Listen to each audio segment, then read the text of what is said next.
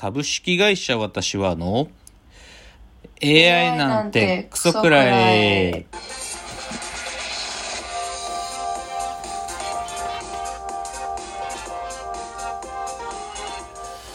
群馬が生んだ怪談時株式会社私は社長の竹之内です、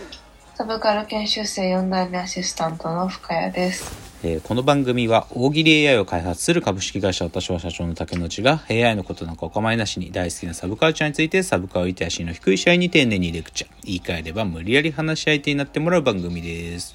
ということで240回ですけれどもはい。なんか寒くなってきましてまああの深谷さんが今日寝坊するっていうね。でもね多分寝坊の確率って多分調べたら絶対上の方が多いと思う。あそんな感じしない？なんかすごい僕もさどっちかっつうとさ寒い状態でお布団に入ってる方が心地いいじゃん。だからさうんよく眠れるんだよね冬の方が。だから多分そうなんだと思うんですが冒頭ちょっとお便りがまた届いていたのでお便りの紹介からいきたいと思います。じゃあ深谷さんお願いしますはい。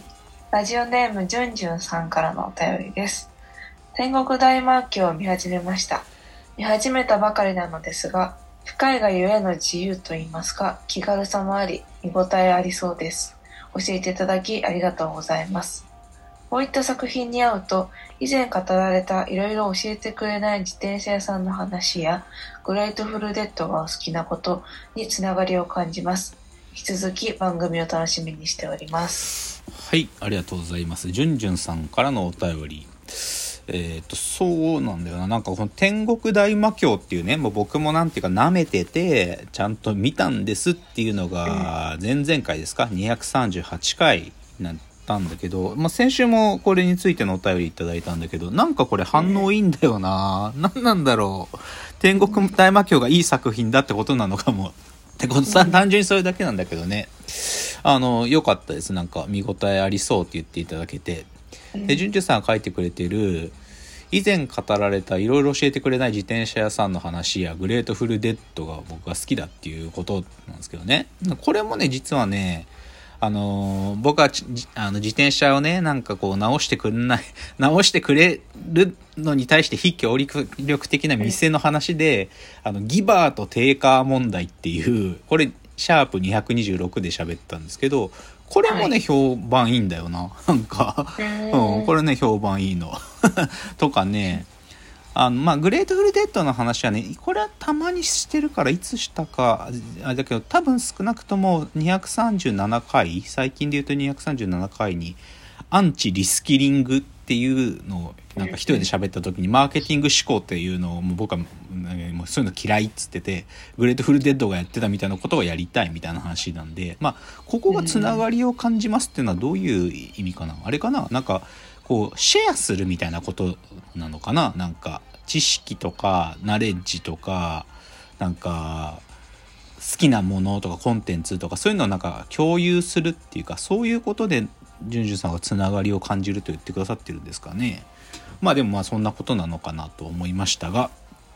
ありがとうございますお便り。じゅんじゅんさんありがとうございました。じゃあえっ、と今週のラジオエンタメライフ行きたいなと思うんですけどね。えっ、と、はい。ちょっとお笑いの話しようかなと思うんですよ。で先週の木曜日ですか。11月9日にね。あの K プロというあの東京のお笑いシーンを牽引するあの会社がありましてその K プロさんがやってるお笑いライブに久しぶりにあの行ってきてあの行,、はい。行列の先頭っていうねあの K プロがいろんなライブをやってる中でも一番でかいでかい規模のやつ。け行列の先頭47 in 日本青年館ホールというのに行ってきました。はい。これは本当に K プロさんがやってる中で一番でかいんで僕はねよんこれの4年前にね中野ゼロっていうところでやってたやつも行ってるんで、まあ、この行列の先頭っていうのは久しぶりに行ったんですよあの友達とねでねまあすごかった。すごかったっていうかあの、シンプルに出たメンツをバーッと今言っていけば。ウエストランド、さらば青春の光、アルコピース、真空ジェシカ、A マッソ。東京ホテイソン、超新塾、マシンガンズ、ストレッチーズと、まんじゅう大帝国。センチネルラブレターズジグザグジギーヤーダンファイヤーサンダー全問キーって、まあ、こんな感じで豪華ですよね。まあだから非吉本、まあ、吉本では吉本の人たちは彼らの劇場があるんでこういうのあんま出てこないんだけど吉本じゃないとで東京勢で、まあ、一戦級 なんていうか、でしかも後半のラブレターズジグザグジギーヤダンファイヤーサンダー全問記はこの前のキングオブコント決勝組ですからね。ここが全部出てきたっていうのででね感想はねいろいろあるんだけど、まずねキングオブコント組すごいわやっぱりなんかコントってなんかどんどん洗練されてきてるなって思うなんかコント。特に若手コント師たちコントでやろうとしてるので結構驚いたのはファイヤーあ違う全モンキー全モンキーとジグザグジギー。すごかった。なんか全モンキーってまだ若いのね。あの渡辺エンターテインメントの中で若手ナンバーワン決めるみたいな大会でなんか一番若くしてそのチャンピオンになったみたいなぐらい若いんだけどはい、彼らの、ね、ネタねすごくよくできてるのね。なんかトリオなんだけどトトリオっていうのをうまく生きてる。で一番ちっ背のちっちゃいやつがネタ書いてるらしいんだけどうまいのよ、その人が乗っててねうまいしあと、うん、ジジグザグジギも面白い。なんかなんつったらいいのかな。米田2000のネタをコントの中で突き詰めるとこうなるなみたいなぐらいうまい。と思った。うまいっていうかすごいなって思った。よくできてるなと思ったでラブレターズはキングオブコントの決勝でやったネタそのままやってくれててそれはまああれはも面白いネタだし良かったし、っていうのがコント勢でしょ？で、はい、漫才勢はねで実はねこのね11月9日って m 1の準々決勝出場組が発表された直後だったの、この K プロライブが。だから出れなかった、はい、あの、準々決勝勝ち残れなかった勢とか出てきてて、はいはい、A マッソとか、まんじゅう大帝国それだったんだけど、でも A マッソのネタ、あの、まあ、この時のネタそれなりに面白かったけど m 1の3回戦でやったネタ後で YouTube で見たらねこれじゃあ勝てねえなとは思った。正直、うん、でね少しねここの K プロライブねコント勢がやっぱりキングオブコントの決勝出る連中で一番こう研ぎ澄まされてるからいいのよ。鮮度高いしいいの、はいはい、逆に漫才はね少しあらが見えるっていうかやっぱりコントとこう横並びになった時のね洗練がねやっぱり M1 の決勝行くぐらいの強いネタじゃないと、それ、ちょっとね、コントよりちょっと落ちるなと思ったの。だから逆に、マシンガンズみたいな、あの、ザ・セカンドでやったみたいなアドリブ系の漫才やるのの方が受けてたね。まあ、まあでも東京ホテイソンとか完成度高かったし、うん、あとウエストランドは正直言うと去年の M1 取った後で井口さんがあの、もう一回 M1 取れるようなパッケージ開発したっていうやつをやったんだけど、そこまで強いネタと思わなかったな。なんか、これで本当に M1 もう一回取れるかなでもわかんないけどね。ああいうのってハマると行くんかもしんないけど。で、だから、そうじて面白かったの。そうじて面白かった。見どころがあるし。ただね、最もがっかりしたのはね、アルコピースだよ。アルピーね、ダメ。マジね。正直僕さっき4年前もこの行列の戦闘というライブ見に行ったって言ったじゃんその時も RP 出てました。はいはい、それと、同じネタやってたから。その、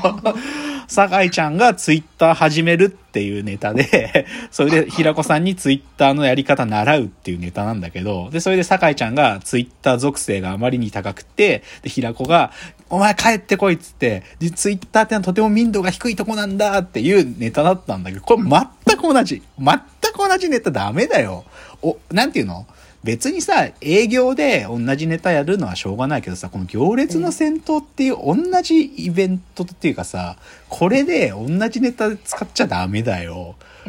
だから唯一変わってるのはツイッターって言ってる後に、カッコ、あ、あ X、カッコ Q ツイッターって言ってるとこだけだって 変わった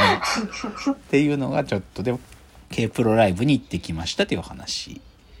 じゃあ次ね。あ、これね、ちょっと押してるんだよな。ちょっとお笑い話題で、YouTube で岡田を追えっていう YouTube があるんですけど、うん。知ってます？岡田大江知らないか あこの芸人。芸人さんなの。あの。岡田浩太さんっていうさもともと虹色サンセットっていうコンビだったんだけど、まあ、解散して一人で YouTube 始めてあの、ろはいはい六本木に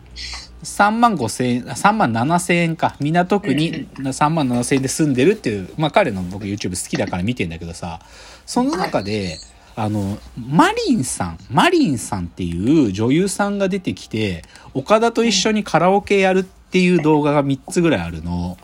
はい。で、これす、僕すごい好きなんだけど、あのね、岡田が、いまあ、格好つけてるからさ、格好つけて、じゃあちょっと、あの、何歌うかな、みたいな。じゃあちょっとこれ歌っていいっつって、あの、ラップ歌うわ、って言って、ラップええええやんって言って、ラップ歌うんだけど、そうすると、う岡田がラップやり始めると、マリンさんが、岡田よりも全然うまく、その、ソールドアウトのラップとか、ライムスターのラップを歌、歌い出すっていう、もうこれ、このパッケージなんだけど、こんくらいラップうまい子、普通にカラオケでうまいかったら、なんかもう好きになっちゃうわ。なんか何なんだろうな、この感じ。なんかさ、前も似たようなこと言ったかもしんねえけどさ、なんか、